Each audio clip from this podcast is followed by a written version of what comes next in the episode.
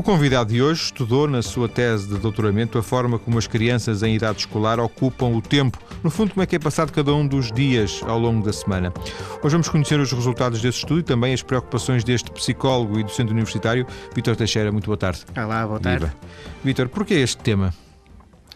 Porquê este tema? Hum, pensei em começar a estudar isto logo que acabei a minha licenciatura. Uh, enquanto jovem licenciado nos, nos, de alguns tempos para cá, senti, tive necessidade de trabalhar em mais que um sítio. Uh, e casei, tive filhos e a minha azáfama do dia a dia fazia com que eu tivesse pouco tempo para estar em casa e pouco tempo para estar com os meus filhos. Durante algum tempo convencia-me de que uh, é mais importante a qualidade do que o tempo. Portanto, eu posso estar pouco tempo com os meus filhos, mas foi um, um tempo de qualidade não há problema nenhum, porque quando eu chegar, nem que seja nove e meia, e não estou meia horinha de muita qualidade, isto compensa. Hoje já não pensa assim? Hoje não penso assim e deixei de pensar assim quando, eles me, quando os meus próprios filhos me começaram a reivindicar tempo. Um, é tal metáfora que eu costumo usar, que é uh, certamente será diferente fazer uma omelete com ovos do aviário ou ovos do, da quinta lá Sim. da minha mãezinha, mas não se fazem omeletes sem ovos. É preciso uma dose mínima de ovos para se fazer a omelete. E de facto, esta minha própria experiência enquanto pai, enquanto pessoa que vive numa família que tem os seus próprios filhos, uh, e jovem, jovem adulto no mercado de trabalho a ter que andar a correr de um lado para o outro, como muitos pais hoje acho que se sentem, fez despertar em mim esta necessidade, eu enquanto pai, o que é que eu estou a fazer aos meus filhos? Eu, eu quero saber quando é que eu tenho que estar com eles, quando é que eu não tenho que estar. E este, este foi o primeiro grande motivo, a, primeira grande motivação. A segunda advém da minha própria prática clínica. Desde cedo, desde sempre, eh, desde 95, trabalho na intervenção psicológica com crianças e adolescentes e fui percebendo ao longo desta minha prática clínica que, hum, à semelhança do que já dizem muitos autores há muitos anos na psicologia, de que o que se passa naquela horinha de consulta, como dizia o Sr. Brofenbrenner, uh, um, uma criança num local estranho, com um sujeito estranho, a fazer coisas estranhas. Que é a consulta uh, psicólogo. Que é a consulta de psicólogo, como é que isto se vai generalizar para o resto da vida? E via muitas vezes a, a sentir necessidade de me sentar com a família e, e, a dar sugestões sobre o cotidiano e dizer: olha, desculpe, mas se calhar é melhor pôr o seu filho nos escuteiros, era capaz de ajudar, ou veja lá, se calhar ele está a ver televisão a mais e não devia ver tanta televisão, ou então, olha, está, brinca demais na rua com os amigos, aquilo lá é um bocado perigoso e se calhar porta-se assim mal e é melhor não deixar tanto, estar tanto tempo na rua a brincar com os amigos. Dizia isto, mas sem grande fundamento empírico. Imaginava, intuía. Portanto, senti necessidade de estudar e de saber o que é que realmente uh, é importante uh, no uso do tempo das crianças para promover o seu desenvolvimento. Uh, e, portanto, enquanto papá e enquanto psicólogo, senti necessidade de estudar isto. As crianças ocupam profissionalmente uma parte considerável, basicamente está dedicado ao, uh, digamos, um psicólogo de crianças? Sim, eh, essa é a minha base de trabalho. Faço consulta psicológica de crianças e adolescentes e é o meu trabalho essencial. Entretanto, desde que concluí os meus estudos de doutoramento, uh, fui convidado para colaborar em duas instituições de ensino superior para, como professor auxiliar, convidado, e é isso que faço, mas a minha prática é no terreno com crianças. Raramente com adultos? Uh, com adultos quando é proposto dos seus filhos. Sim, portanto, portanto, com pais, não com adultos. Sim, com pais, hum. sim. Um, psicólogo educacional, existe esta expressão? Sim, existe. Psicólogo educacional, que trabalha essencialmente nos contextos educativos onde, que as crianças frequentam uh, nas escolas, uh, estabelecimentos pré-escolares. É, é, é, é, com crianças, mas é sobretudo pelo lado escolar, não tanto, não tanto como seria, por exemplo, o pedopsiquiatra, que trata da criança independentemente da questão da, da, da escola, Sim, não é? A criança é o sujeito. Uh, se a criança é o sujeito de intervenção. Se, se a intervenção na criança for no contexto escolar e a proposta de questões educativas, um, então, o psicólogo que trabalha nas escolas certamente é um psicólogo educacional que tem que trabalhar não só com a criança, mas com todos os agentes do processo educativo, com os professores, com os auxiliares, com os Uh, com, os pais. com, os pais, enquanto, enquanto tal. Portanto, e o psicólogo trabalha nesse, nesse contexto. Uh, o trabalho que eu faço é numa lógica de psicologia clínica de crianças, portanto, num contexto onde as crianças vão, em princípio, porque há algum problema instalado, uh, e articulando também com outros contextos de vida, com, também com a família, com médicos, com os pedopsiquiatras. Ainda hoje saio daqui, vou ter uma reunião com uma pedopsiquiatra por causa do menino uh, com quem trabalho. Um, Mas é o Vitor a pedir, a pedir essa, essa reunião, é isso? Pedimos nós, pedem eles quando há comunicação, porque felizmente há recursos para apoiar as crianças e as nossas crianças não estão, não estão desamparadas.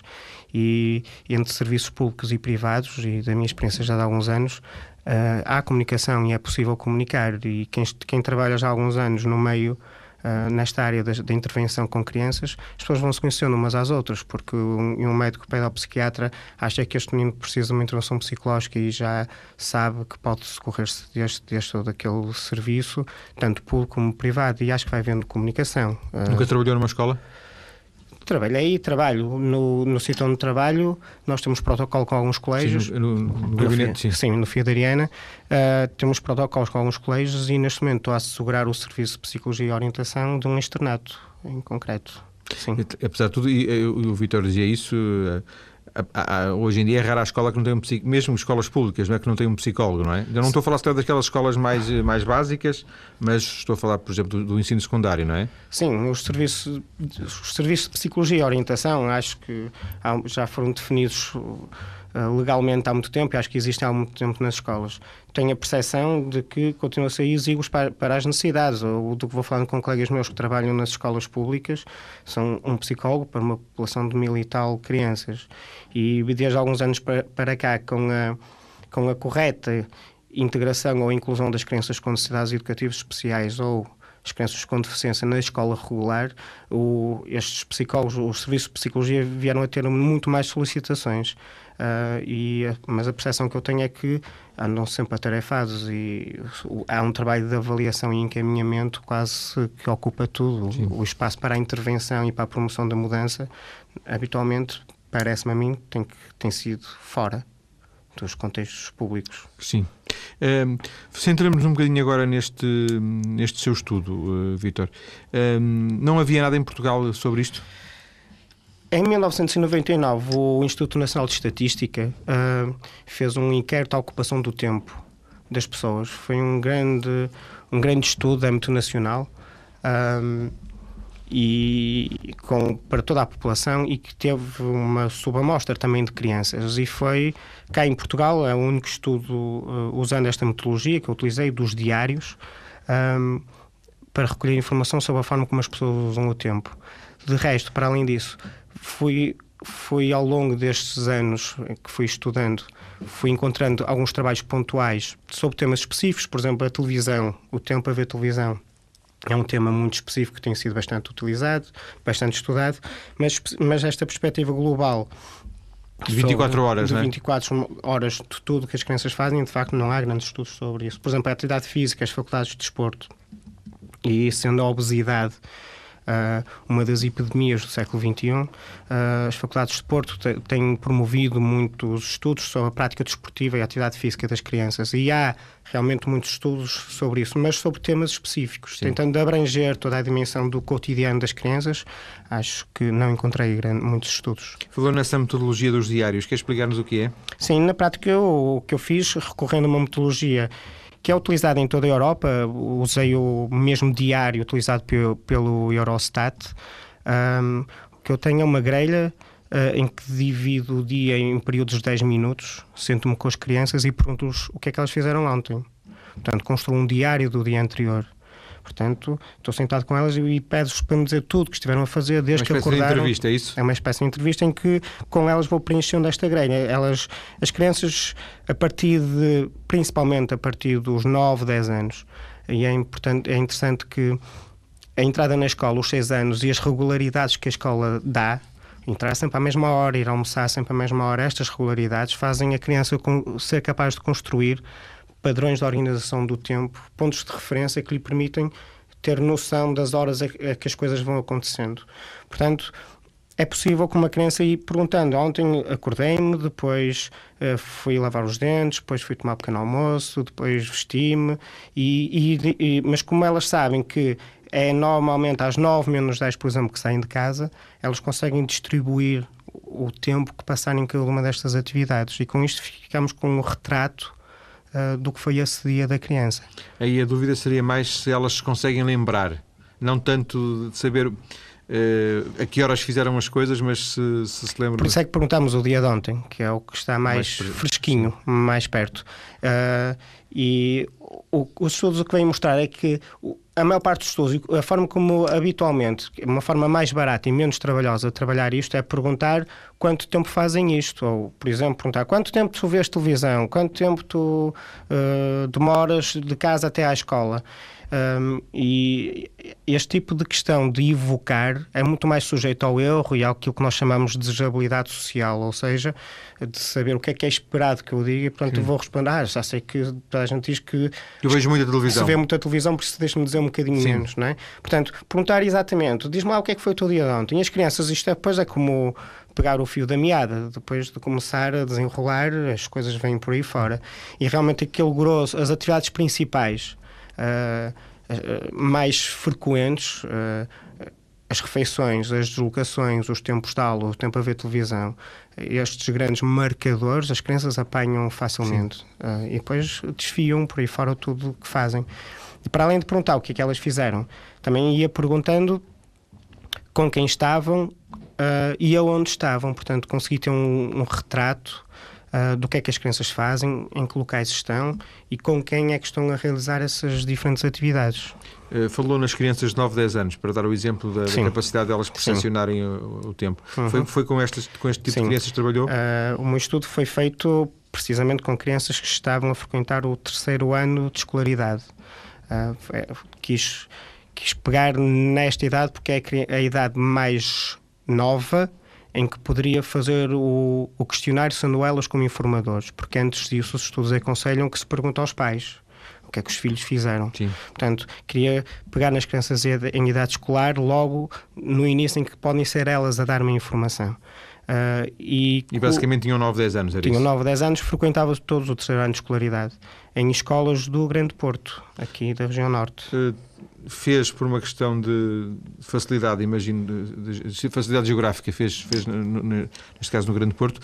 Tem noção se fizesse noutro ponto do país, por exemplo, no interior, se seria, os resultados seriam diferentes? Uh, o, meu, o meu objetivo inicial seria apanhar o, o, Centro da Área Educativa do Porto do, do, Ministério da Educação, da Direção Regional de Educação do Norte, que inclui muitas áreas rurais, de facto.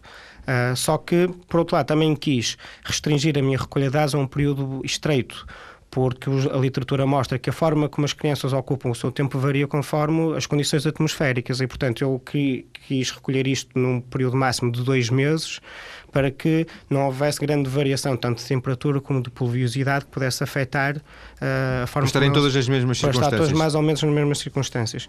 E por isso acabei por ficar apenas em 12 escolas, recolhidas em 12 escolas. Um, não, em 20 e tal, escola, em 20 e tal escolas, uh, mas consegui também áreas não propriamente urbanas, consegui em, escola, em pequenas escolas de Valongo, de Santo Tirso, uh, e realmente há algumas mudanças em relação ao tipo de, de meio. Portanto, há formas diferentes o de O tempo que demoram a chegar à escola pode ser importante nisso, não? O tempo que demoram a chegar e o, e o meio de transporte utilizado. Nas regiões urbanas, o meio de transporte utilizado, o automóvel, uh, muito mais as crianças que vivem em meio mais urbanizado, no centro do Porto, uh, andam de automóvel muito mais do que as crianças que, têm, que estão nestes meios mais rurais, que por sua vez andam mais a pé. Ou de né? autocarro. Ou, ou de transportes públicos, Sim, ou de, que as próprias autarquias têm mobilizado.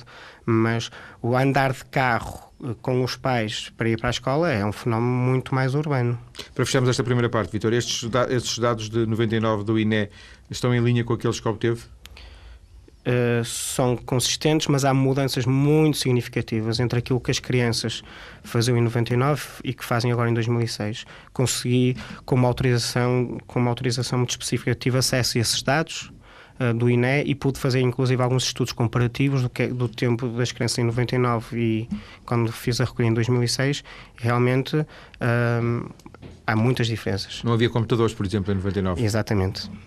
E a televisão não, é, não era o que é hoje. E havia uma televisão por casa, não, Não havia, havia quatro, telemóvel. e não havia quatro ou cinco televisões em cada casa. Ficamos com, estes, eh, com estas notas para a, a segunda parte da, da nossa conversa, que é daqui a poucos minutos. Vamos então, eh, nessa altura, centrar-nos nas eh, conclusões, em algumas das conclusões do estudo do Vítor eh, Teixeira em mais de 300 crianças em idade escolar. Até já. Estou hoje a conversar com o psicólogo e docente universitário Vítor Teixeira, autor de um estudo, que é da sua tese de doutoramento, sobre o uso do tempo e o desenvolvimento das competências sociais em crianças em idade escolar. Já vimos que essas crianças tinham entre 9 e 10 anos, andavam na terceira, no terceiro ano, na terceira classe, ia dizer eu. Vítor, algumas das conclusões confirmam o que se esperavam, mais ou menos, quer dizer, por exemplo, que as crianças dormem até mais tarde ao fim de semana, não é? Ah, mas outras, tanto quanto eu pude ver, são bastante mais surpreendentes um, talvez até um bocadinho inesperadas.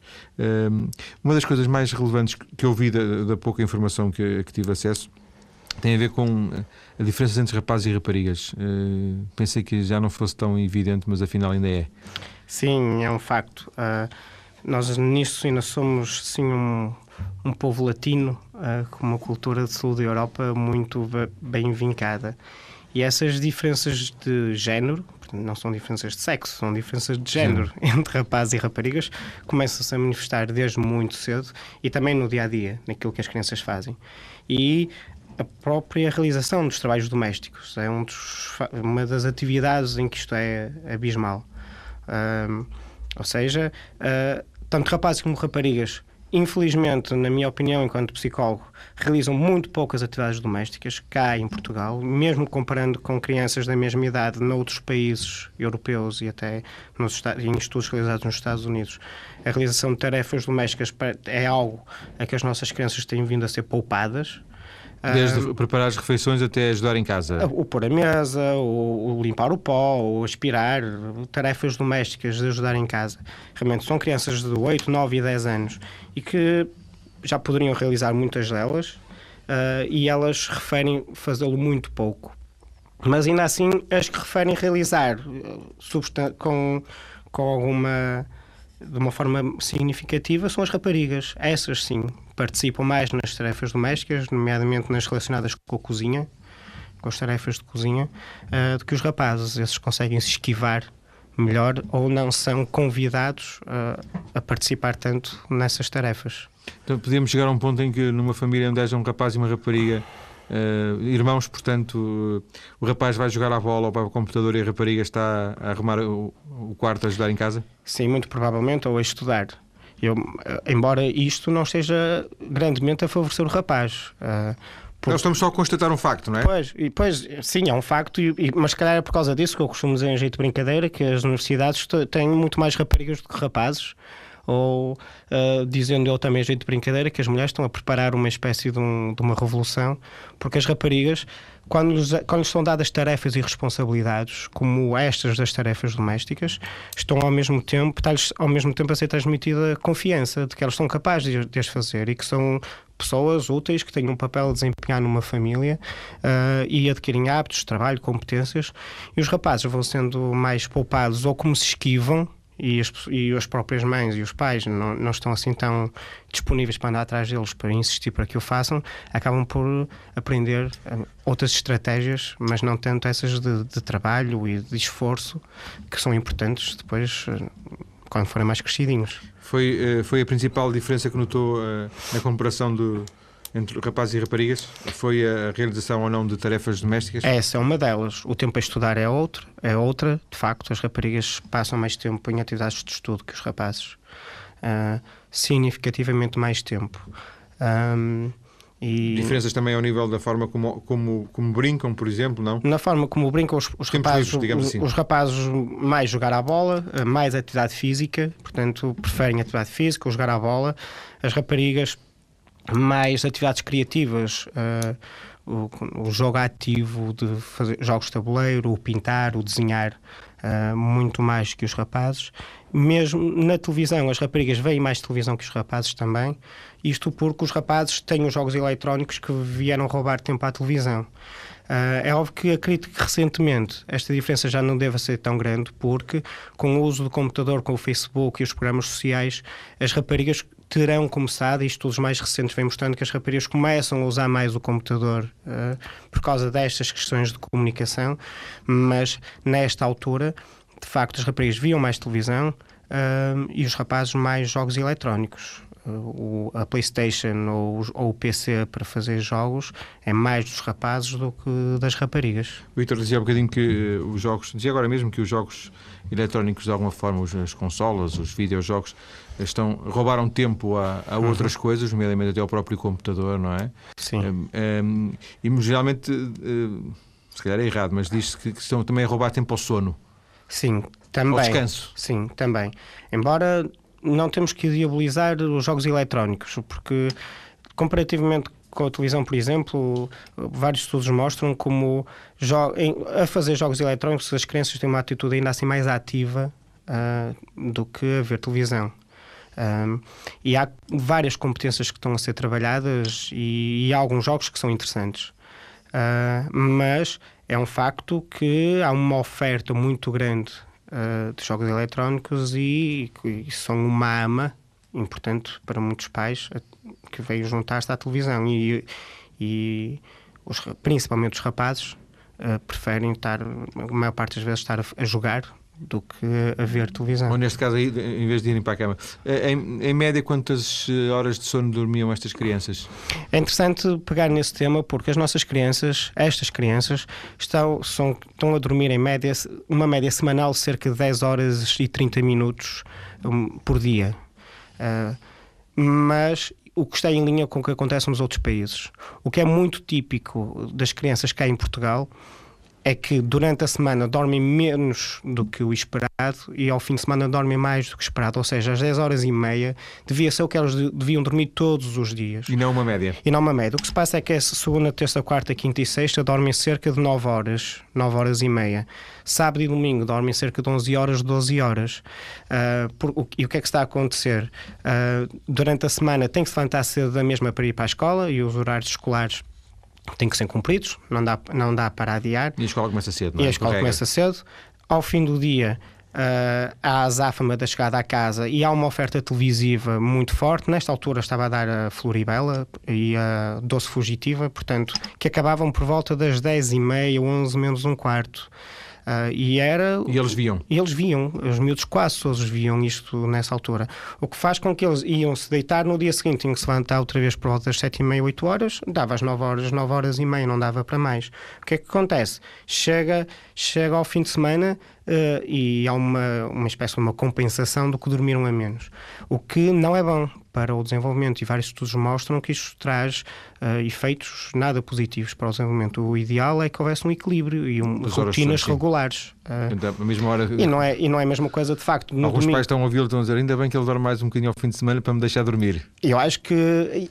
Mas é interessante dizer isso, porque quando, fazendo a ponto para isto das sugestões, o meu estudo tem lá sugestões interessantes em que falo sobre as janelas de oportunidade para o maior envolvimento dos pais. E o fim de, e o fim de semana de manhã de facto, é essa janela de oportunidade. E eu costumo dizer que lazer não é sinónimo de ócio, uh, ou descanso não é sinónimo de ócio. Portanto, posso descansar, levantar-se de manhã e ir ao Parque da Cidade com os filhos, em vez de ficar a dormir ou uh, até às 11 meio-dia e rezar para que eles não nos venham acordar, ou se vierem acordar, dizer: oh, liga a televisão e está sossegadinho que é o que acontece a maior parte das vezes. E, e, realmente, sábado e domingo de manhã, crianças de olhos postos no ecrã, uh, é, é, é, uma, é uma constante. Sim. Basicamente, sábado e domingo de manhã era para ver televisão, é isso? Sim, sim. E, e vê-se a oferta televisiva que existe muito direcionada para Sem este dúvida. público. Não é? Um, o Vitor introduziu a questão das sugestões, que são um tópico final da sua tese, não é? Uhum. Um, uma outra passava pelas refeições da família, não é? Sim, sim. Uh, estávamos a conversar sobre isso para eu destacar que realmente, felizmente não é tudo mal e há muitos aspectos positivos que vieram a acontecer, que, que vieram, que, muitas mudanças positivas que se vêm verificando ou outras coisas boas que se mantêm e as refeições são uma delas. E realmente, em vários encontros científicos em que fui estando presente, uh, venho verificando que as refeições têm vindo a ser perdidas em grande parte dos países. E no meu estudo e outros. As refeições em conjunto? As refeições em família, sim. Hum. Uh, sim, porque comer, comemos sempre, né? As refeições em família. E realmente as refeições em família são ainda uma instituição em Portugal nomeadamente o jantar durante o dia de semana e o almoço, o lanche e o jantar durante os fins de semana. Uh, e estes momentos são essenciais para o desenvolvimento das crianças. Eu na tese reflito e falo sobre isso, que é 90% do tempo que as crianças passam com os pais resumem-se em três atividades. E qualquer um dos ouvintes se, se refletir vê que é mesmo isto que acontece.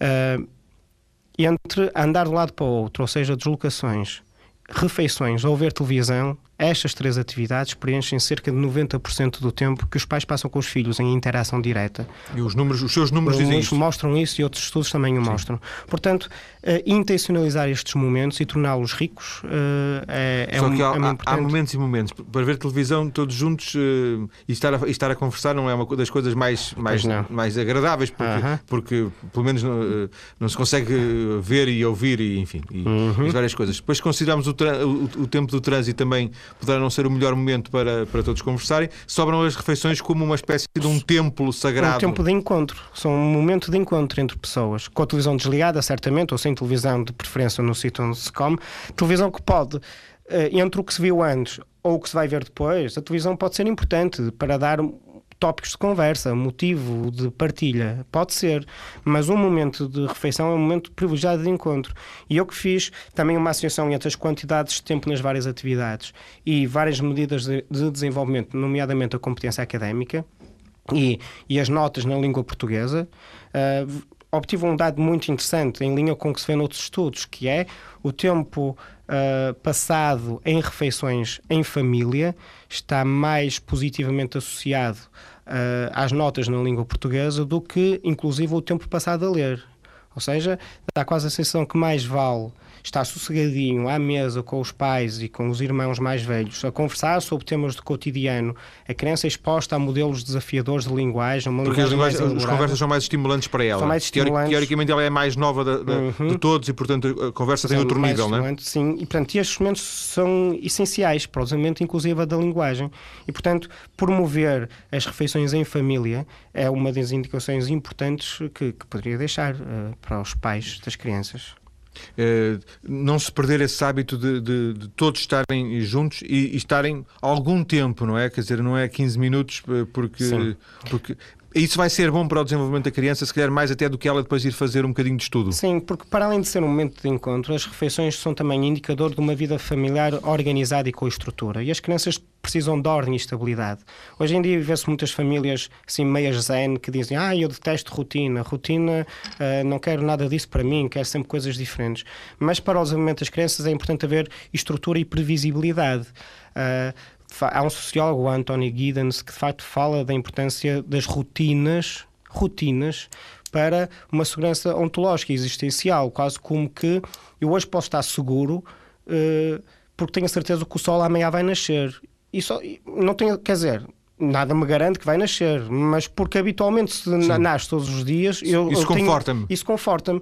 E de facto, para a criança saber que há uma ordem, uma estrutura, algo que acontece e que é previsível, isso dá segurança. Portanto, há aqui um equilíbrio entre uma estrutura, quase como numa uma peça de jazz, a base que é constante, um fundo que tem que dar ordem e estrutura, e uma variedade que, para dar riqueza de experiências. Mas o equilíbrio tem que ser mantido entre a estrutura e a variedade. E as refeições são um importante organizador, são um marcador, são um momento de encontro que marca, estamos aqui e a partir daqui vamos partir para outras coisas.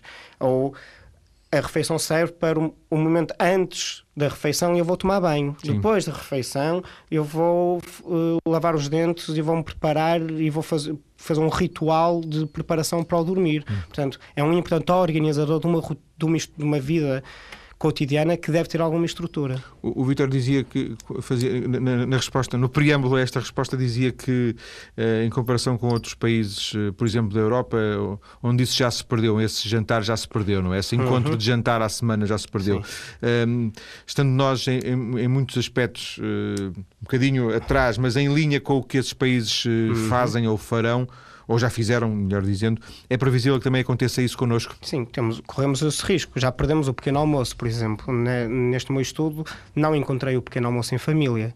Uh, o que acaba por. Eu lembro-me que eu, quando tinha esta idade, a minha mãe, com cinco filhos, seis, quer dizer, nessa altura tinha cinco, a outra veio depois.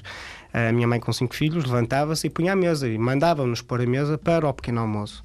Eu, hoje, como pai de três, não ponho a mesa para o pequeno almoço. E as manhãs são uma correria e os próprios adultos parece que adiam o sair da cama até ao tempo mínimo garantido e depois a um, um correr constante. E esse estamos a perder, ou já perdemos em grande parte das famílias.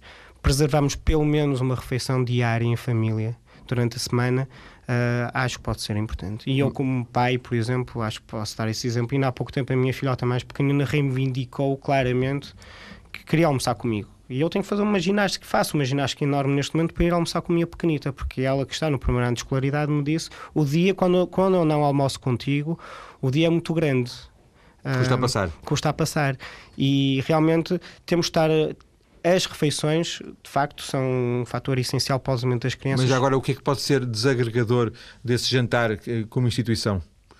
Que a partir desta eh, eh, não haveria riscos disso acontecer. As novas realidades laborais, porque os horários são cada vez mais flexíveis e há cada vez mais uh, os pais que chegam mais tarde uh, ou um que chega mais tarde, as próprias atividades extracurriculares dos miúdos, à medida que vão crescendo, e os estudos mostram que realmente a participação em atividades extracurriculares uh, organizadas é promotor música, de desenvolvimento, futebol, música, futebol, etc. Outras coisas. É promotor de desenvolvimento, portanto é bom participar nesse tipo de atividades, mas tem essa desvantagem de trazer mais diversidade e alguma falta, alguma falta de ordem às rotinas.